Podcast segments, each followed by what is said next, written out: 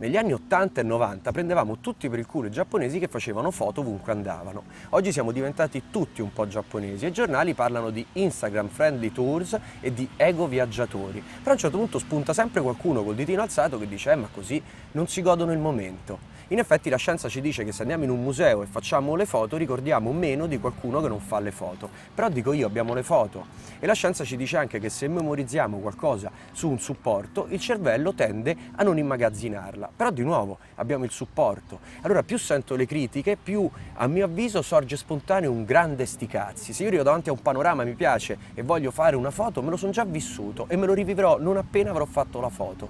Me lo vivrei di meno sapendo che voglio fare la foto ma non posso farla.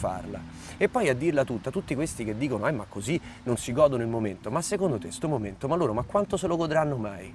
E questo è un minuto.